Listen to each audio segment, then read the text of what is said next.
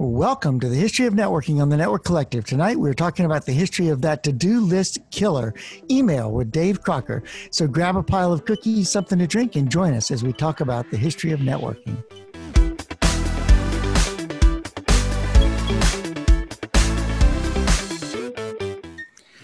So Dave, why don't you introduce yourself and tell us a little bit about what you're doing, where you've been in the past, and, you know, just start rolling on email and tell us about email. Okay. So a little about my background. I'm Dave Crocker. Hi. I got taught to program when I was 12 in 1962. That was a little unusual in those days. My brother is Steve Crocker. He had been around computers for a few years. He and some friends had written a book that didn't get published, but it was what I used to learn. And I didn't know I was an experiment. He had been like all younger siblings. Yeah.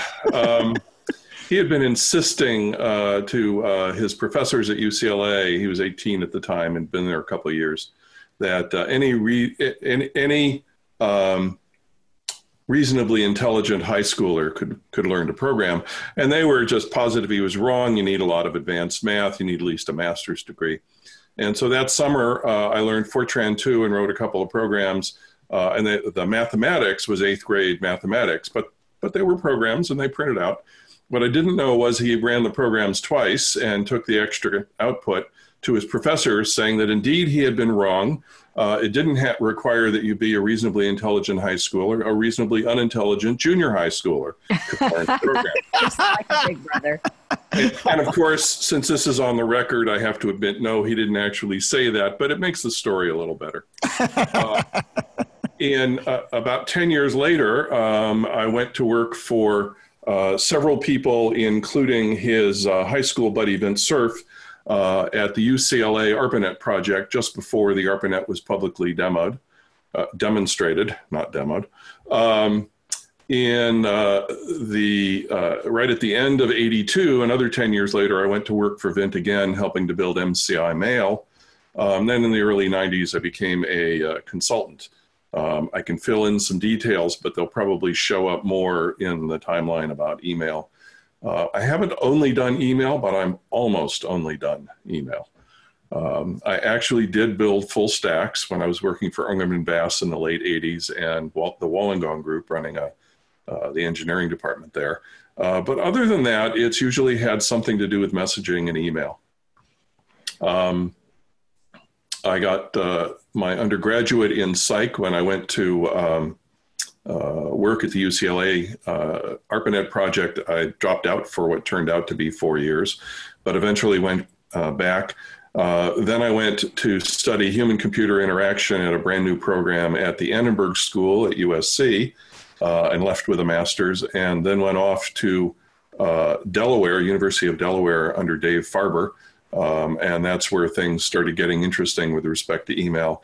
Though before I left, while I was still in LA, I was at the RAND Corporation and we built some interesting stuff, and we'll get to that.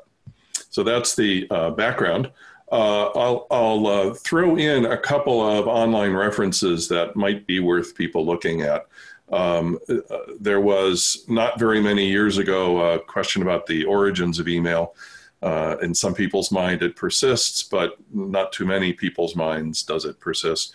And from that, I put together a website that is a compendium of citations and an attempt at a timeline. That's emailhistory.org. It's incomplete, but it was the beginning of a discussion. One of the other earliest people involved with email is John Vittal, and he's been doing a very detailed timeline that will yet surface. I don't know what its exact status is. It's been done under the aegis of the Computer History Museum. I'm expecting them to make it available in some fashion, although they're not clear how yet. One of the things that often comes up in internet technical efforts over a long period of time is confusion about which documents you need to know about and how they relate to each other. And that's a discussion that shows up in the IETF periodically.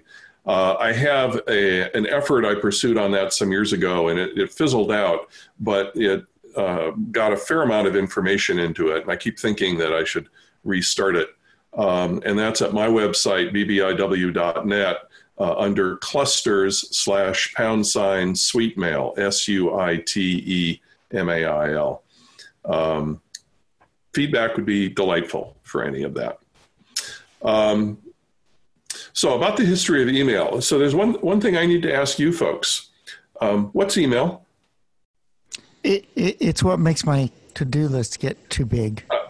I was looking for a slightly more functionally specific response. I would call it like asynchronous messaging. I mean, asynchronous is a big part of it, right? You're not talking to people at the same time. Okay. And largely text-based. Text-based, yeah. At least initially, for sure. And any more elaborations? Everything's fine so far, but keep going. Anything else? Recipients. I'm sorry? You need recipients.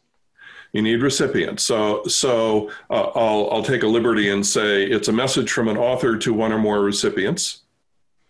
Okay. And one small question, down at the lower layers in packet switching, especially in the ARPANET days where this was embodied in real code, there was a difference between a packet and a thing that was called a message. There was actually religious wars about the difference. I got one nodding head, maybe. Yeah, no, definitely. I actually. So then I have to ask, okay, if email is a message and down in packet switching we've got a message, what's the difference between those two, do you think? So for me, a message down at ARPA, uh-oh, Donald was going to say something. I think we've touched on the religious war here.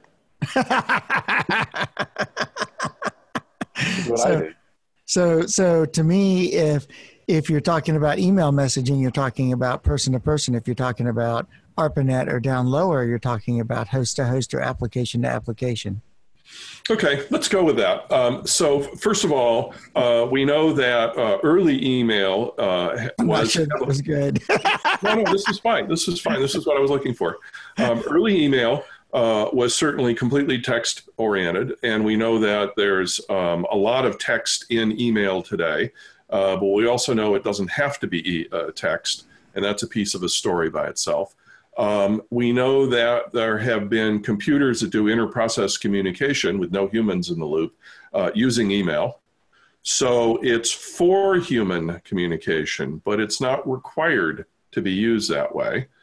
I've actually strongly recommended that certain kinds of remote support be done in automated fashion between programs using email, because it's often been the only highly reliable channel, even though it might be slow and it might involve a lot of disconnection. But from an author to one or more recipients, and I added the one or more, but that's not a surprise to anybody. So when you use Facebook and it has its function Messenger, is that email? So now the question becomes, how is something like Slack or chat different than email? To me, the difference is the platform and the way it's transmitted. So email passes through multiple servers to reach from point A to point B, and it's an open standard that uses fairly standard packet formats, whereas something like Facebook Messenger is pretty proprietary and hangs out within a single cloud. So I think that's a perfect point of distinguishing between what we'll call the academic definition of email and the practical one. Most of the time people say email, especially non-technical people, they're referring to internet mail and those standards. In academic discussions, which may or may not involve academicians, it's a more general term, and it can refer to a collection of anything that does, to use the original reference, interpersonal messaging. And I say all this because one of the fun things that came up not very many years ago was when email originated. Now, if we start with the simple definition, it's generally acknowledged to have started in the mid-60s, probably, let's see, sorry, I lost... There we are. I have a timeline that I wanted to be able to refer to. Probably the credit goes to Tom Van Vleck, but he doesn't claim he was the first. It's just probable. But that was a single machine messaging system, very simple. I believe its capability was that you'd run a program that would give you restricted access to the recipient's file, to an inbox kind of a file in their space, and you could only append to it. But I didn't use it. I wasn't around at the time, and I never quite remember the details.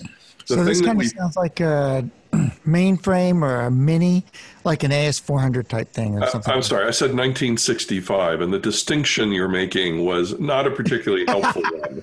There were computers. There weren't very many kinds of computers. Now, to be fair, actually, mini versus mainframe did exist in the early 60s when I was learning to program using UCLA. They had the largest IBM machine, which was a 7090 at that point, because the 709 had been transistorized, so it was a 7090.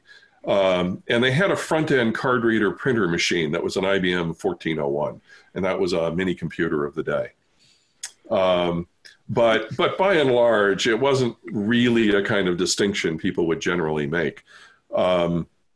And it was whatever was being used at one of the MIT labs. As I said, I don't really know that much detail about it. The thing that we think of as email, separate from just the internet, I refer to as networked email. And that was when someone first made a message go from one machine to another. And Ray Tomlinson gets the credit for that at the end of 1971. Interestingly, what I only found out fairly recently, not very long before he died, was that he did his work in reaction to discussions that were underway on the ARPANET, because there were a collection of people who were talking about creating something that was electronic mail. And the direction they were going was a big, complicated design where the goal was to print the message out and have it delivered to somebody on their desk. And if you think back to the early 70s, that made sense for the general world. But from today's perspective, boy, are we glad they didn't do that. And if you know the history of Unix, you know that it was a reaction to Multics, the great big, powerful MIT system. Yeah. Where a couple of guys went off in frustration with that project and did the work that created Unix over a short period of time. Well, Ray did a weekend project in classic style, and I was just watching your clip with Radia, where she did it in 2 days. I think Ray did it in roughly that time frame. Arguably, he had less work to do because there was already a little message system on Tenex that they were using at both Beranek and Newman. And what he did was to put in the @ hack so that you could put, instead of recipient, you could go recipient @ hostname. Which became controversial, too, if I understand correctly, right? That the @ became... sort of a topic of debate because that character was used as a delimiter in other systems. So I don't remember that controversy. I mean, there's controversy about that. He often is claimed to have invented the @ which of course he doesn't claim, and he didn't. So in that 10-year later effort, while I was at University of Delaware, I had to invent, I had to come up with a choice similar. And you may have seen %, used left of the @ in some email addresses long ago. It's really hard to find a character that no system uses already. And I chose %, in the theory that it was care of. It was a little bit like had some basis, just as @ had good basis. But yeah, when you have the aggregation of machines on something on a network like the ARPANET, and by that time it wasn't large, but it was growing, and you had quite a bit of diversity among the different systems. Choosing a character that no one used is fine. Actually, now that I remember it, this particular, thank you for raising this, because my very first case of doing user support that I was particularly proud of was for someone who was not a user at the site I was doing support. When my job at UCLA, when I went to work for Vint and John Postel and the rest of them under Kleinrock, was user support and documentation. And one day, a brand new user, a fellow named Einar Stefferud, who played quite a role later on, in networking. I had shown him how to use the net and how to do email. And he calls me up and he says, I can't send email. It won't let me send email. And so I'm going, okay, what's going on? And he says, well, I typed the address and I hit courage return and it says bad. And I said, well, you need to hit @ twice. Because @ was the command intercept for the local access machine, the TIP that he was using. And it took me a moment to reflect on the fact that I knew with that little information what the problem was. Fairly obscure. So you're right, @ had a problem. I don't remember a lot of complaints about it, but. So you mentioned it was a hack. Why is it a hack? So I'm used to using the word hack in the form of meaning clever trick. That's not the current use, but I grew up in a different age, and I've never made the switch. It's a little bit like some sexisms by older men who don't actually intend misogyny. They just grew up in a time where people said things they thought were endearing, and by today's perspective, they really aren't. So it was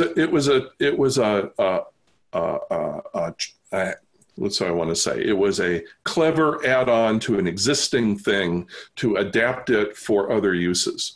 And I had thought to mention this later in the session, but a thing that has recurred in a number of your sessions that I think is important enough to make sure to mention here is this idea of building on what exists rather than starting over with something new.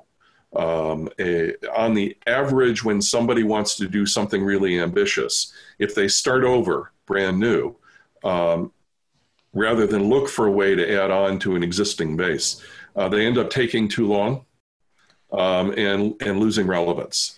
And they also end up with scope creep quite often too, right? Scope, absolutely right, because you want to do the whole thing. That's right. Time after time, especially with email, by the way, we have examples of the benefits, as long as you can tolerate the ugliness, of adding the smallest amount more that you can. This is especially true in multimedia mail, but we'll get to that eventually. Something OSPF never learned, right, Donald? Exactly. OSPF v3. So Ray connected machines, and the machines he was using were Tenex, which was using DECT PDP-10s and an operating system built at BBN.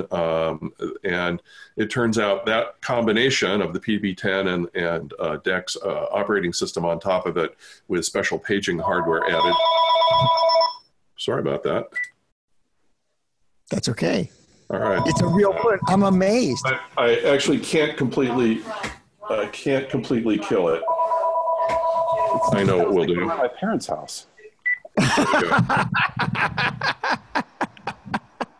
Sorry. It's fine. So that machine was the most popular machine among computer science networks in the US and some other places. And that meant, therefore, it was also very popular around the ARPANET. And so if somebody wrote a program that ran on PDP-10, and made it available, it could be, if people wanted to use it, it could be immediately used. And this was probably the earliest examples of open systems work as we now know it. Certainly the ARPANET culture had that at its core. And so Ray's hack started propagating very, very quickly. The only catch was it was not a very usable system in the human-computer factors sense. As people started using this, it didn't take very many messages per day to become painful. So who would you expect to be the first person to do something about this? And the answer is an administrator who's getting a lot of messages from a lot of different people and is getting overwhelmed. And that's what happened. It happened that the administrator was the head of the ARPA Computer Science Group, IPTO, Larry Roberts. And he wrote a TECO macros. TECO was a text editor and kind of a programming system of a sort. that was very popular. He wrote a collection of TECO macros that could do better than what existed. What existed was a dump out on your screen or on your printer of all of your recently received messages. That was the total functionality. Just print out whatever's there. And he wrote something which let you look at them selectively, and I believe delete them selectively. Huge functional advance. Terrible piece of software.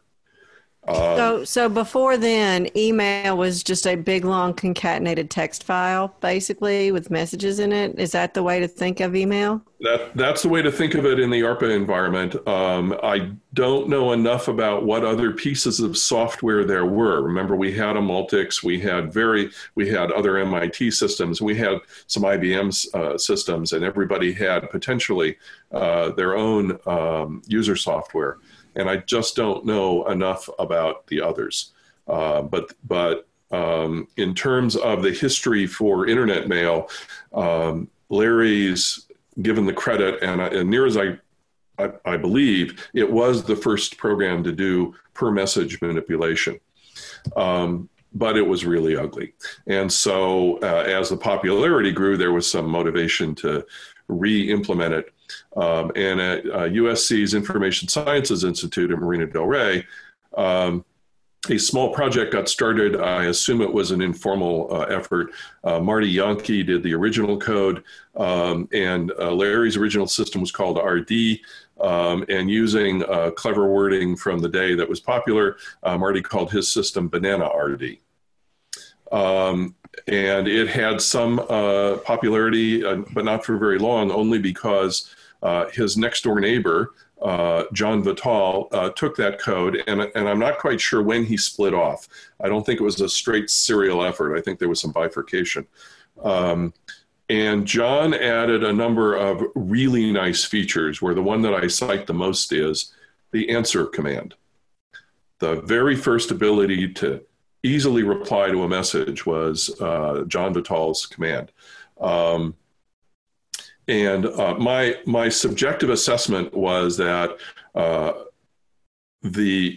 rate of messaging among people on the ARPANET went up exponentially within 6 months. I have no data to support that. That was just my sense of how convenient. Because you could have real conversations. I remember it was not uncommon to have several rounds of conversation with somebody over the course of 15 minutes. And by the metric of the early 70s, that was just extraordinary. That was just unbelievable. I'll mention one other user piece of software because it's self-serving in an odd way. The work I did latter part of the 70s at the RAND Corporation while I was in LA. While I was in graduate school at USC, I went to the RAND Corporation as a summer student, stayed for a couple of years. And my task was I think the way it was tasked, ARPA asked RAND to build a capability for Unix for email that was comparable to what Tenex had. And so I did the design and other folks did the software. What I did was to build a messaging engine, an email engine, with different user interfaces on top. One of them was an exact emulation of a Vittal system, and I actually got him to certify it. And another was an emulation of the existing Unix mail command. And a third one was just one that was a straightforward command-oriented interface. And that was an interesting exercise. Remember, what I was playing with back in graduate school was human factors stuff. So I was curious about all this. But I ended up learning another lesson, which is big, complicated systems are slow, and people don't like them because the system that we had built was big and slow. There was discussion about re-implementing it. At RAND, and that discussion led to a decision to essentially go a different path, sort of taking the functional description that I had written and completely re-implementing it as a collection of small Unix commands. And that created, Bruce Borden was the one who wrote that, and that became a very, very popular system, but not right away. And so MH is the name of that. And for many years, it was extremely popular around the ARPANET and internet. When it became popular was a few years later. A then probably undergraduate at UC Irvine named Marshall Rose took MH from RAND and made it more usable, and its use became really quite popular. But each email command that you would issue was a separate Unix command, and so it was a very interesting exercise, and it ran vastly faster than my system had run. And it's funny because that sounds like the same conversations we're having today about disaggregation and splitting components up into smaller pieces. Yeah, that's right. and so these are not really new concepts. We just keep having to relearn the same thing over and over. There's some really interesting design lessons. They have to do with trade-offs and cost of technology and performance of technology and managing complexity. So yeah, and arguably MH carried it too far, but maybe not, because what really was probably right ended up happening. And that is, having the function be an independent program was fine. Having users have to issue different Unix commands was not great, because the Unix command interface isn't great. And so putting a layer on top of that that was integrating, and XMH was the name of one of those. I think there were one or two others besides that. Ends up being a design approach where you have highly modular underneath functionality with an integrating layer on top that's for usability. Seems to be a really good design for lots of different systems.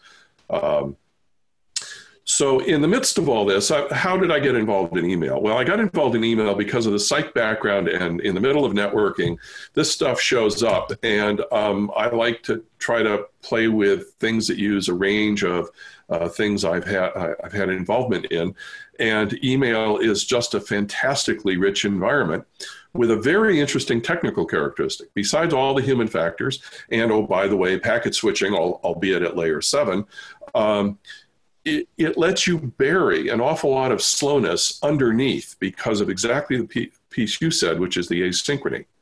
And so you can do some things that look like it's a really fast system, even though what's behind is not so fast at all.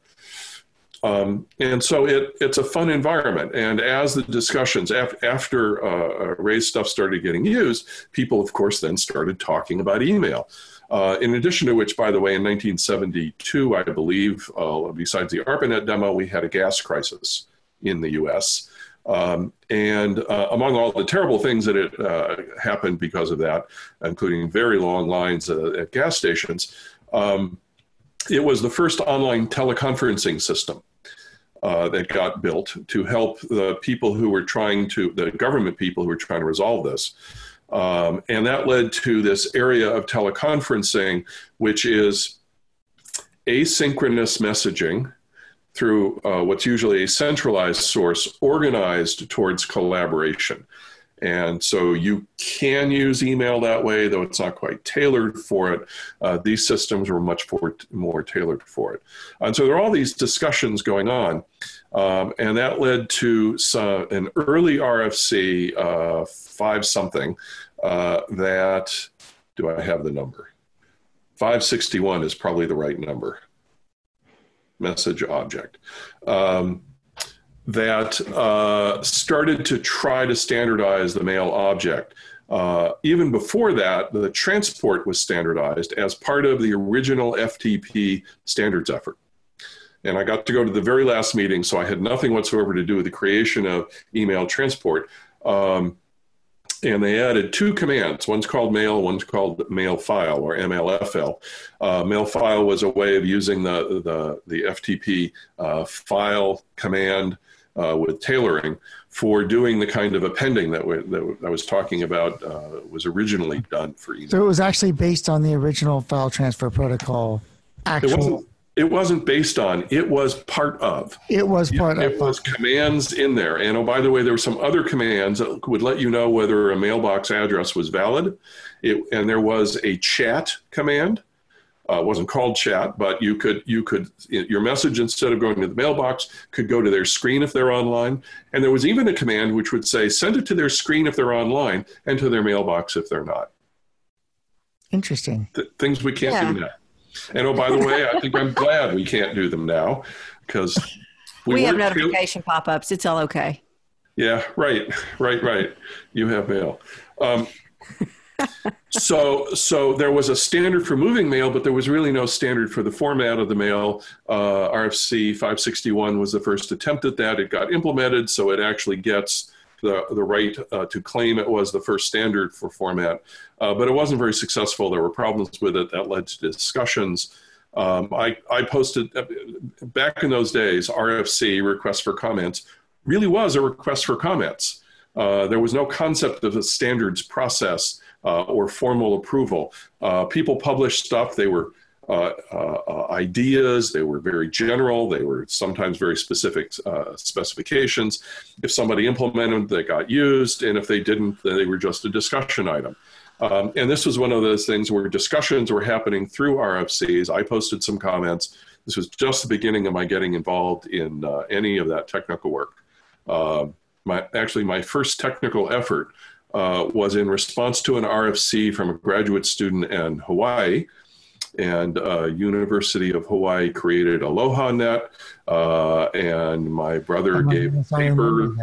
My brother was at ARPA at the time, saw the paper from the Aloha folks, and was visiting Bob Metcalf one evening and gave him a copy of it. And that was the connector that led to Ethernet, with Bob making some pretty darn interesting enhancements over the underlying concept. AlohaNet could get channel utilization of 23%, something really awful. Yeah, and Ethernet got something like 98%, which isn't too bad.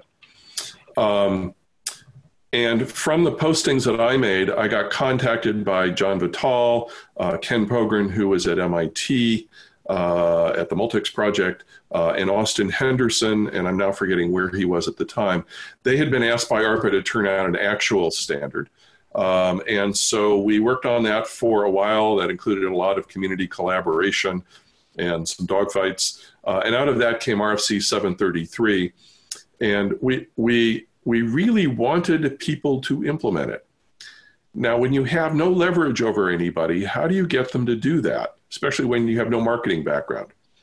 And so we lobbied with... You got a psychology degree. That's really different, and it was a long time before I married them. Literally, my ex-wife teaches marketing. So what we did was to ask Steve Walker, who was the overseeing ARPA program manager, if we could have the title of the document say that it was a standard. And he said yes, and we explained why, and he said yes because he agreed with the goal. And we caught a raft of noise in response to being, attempting to be dictatorial. Nonetheless, it got implemented. It was successful. Later on, and that was so standard for the format of ARPANET text messages. Later on for the internet, I did a revision of that with a lot of community collaboration, took out a few things, added a few things. The most interesting thing that got added, of course, was domain names that were just being created at the same time. And so RFC 822, which was the first internet standard for the format of mail, is actually a pretty small revision over RFC 733. Let's see, what else do I tell you? This little bit was keyed off of listening to one of your other sessions about obscure research methodology. So I ended up being the editor for 733 and was going fast and furious at this. And we needed to add time zones, just North American time zones, because this was the ARPANET, this wasn't the internet. And we knew the obvious three. It wasn't too hard to find out about the one just past Eastern, which is I think half an hour ahead. But we had no idea what Alaska and Hawaii used. And I was at the RAND Corporation, and I had heard mythology about the librarian at the RAND Corporation. And I knew the library was wonderful. It was just fabulous to wander around there. But I'd never interacted with her. And so now I had an excuse. So I called her up, and I said, well, I have a really obscure thing I need to find. And I described the requirement. And she said, okay, I'll see what I can do. She called me back less than a half hour later. and she told me Alaska Standard Time is AST, and I think Hawaii Standard Time is HST. And so I said, that's incredible. How did you find that out so fast? And she said, well, I dialed 411 for the Alaska and Hawaii and asked the operators there what they call their time zone. She was your Google. I'm sorry? She was your Google. Oh, yeah. That's what we had in those days. No, she was magic. The other thing that was interesting about the spec was I was sort of hung up on format and readability. A lot of RFCs are less hung up on that. And actually, when I learned to write RFCs, I was told to write them so that the only people who can understand them are the people who were there when they were written. It's your fault. No, because that's how many of them are now written. I know, and I argue about it constantly. No, don't do that. Oh, wow. Yeah, no, this is a point where whenever I'm involved with anybody who's learning to write RFCs, I try to make point of getting them to worry about who the audience is and write it for that audience. That's right. I mean, the cool thing about RFCs is that the format is not rigid, the content is not rigid, and it's okay to include tutorial material and introductory material. And, okay. And then you're faced with the choice of how much, and sometimes people go too far and other times not far enough. But it's really interesting to see how often those documents are written really for the people who are working on them rather than the ones who have nothing to do with it now. That's right. But one of the things we needed to do, of course, was specify the syntax for the object. And really popular in those days, this is the 70s, was Backus-Naur formation or Backus normal form. And except BNF wasn't quite friendly to the effort. And people regularly were inventing their variants. So there are lots of those showing up in different documents of the day. And we did one also, and ours was augmented BNF. And it ended up causing RFC 733 to become by far the most cited RFC. Not because it was email, but because it had a version of BNF that people liked to use, and it got reused a lot. And my assumption is it's because I really worried about formatting a lot, plus we got a particular balance of capability. And since then, people have wanted to augment it a lot. And all of the augmentations they want to do are reasonable, but it isn't clear that they're compelling to make part of the core. And I think the first real addition to the core was just a few years ago, and I'm not even sure it was that good an idea. Okay, so, oh yes. So we mentioned earlier what I think is a really important lesson from this sequence that starts with the early days of mail and continues on quite a bit longer, which is don't try to do everything all at once. Get a core that's useful, working as quickly as you can so that you can field it and gain some experience, and then, if necessary, throw it away, but more likely improve it. And that's what we started back then. A consequence is that an email message that conformed to 733, the core of that is almost identical to the core of email today. So is that where you defined all the headers that, you know, that you had the subject and the message? From CC. Yeah. The beginning of that was in RFC 561, but 733 was the first one that got popular. And to from CC, we invented the from sender reply to combination. And that actually was a fairly carefully thought out, although it's gotten corrupted over time. But that was because additional uses were needed and people, well or not, applied this idea of use what you've got and then adapt it. And we've had more of that happening over years. So subject, date, and then the body. The body is lines of text. Due to the length of this episode, we have opted to release it in two parts. Stay tuned because in 2 weeks, we will be releasing the second and final portion of this conversation with Dave Crocker about the history of email.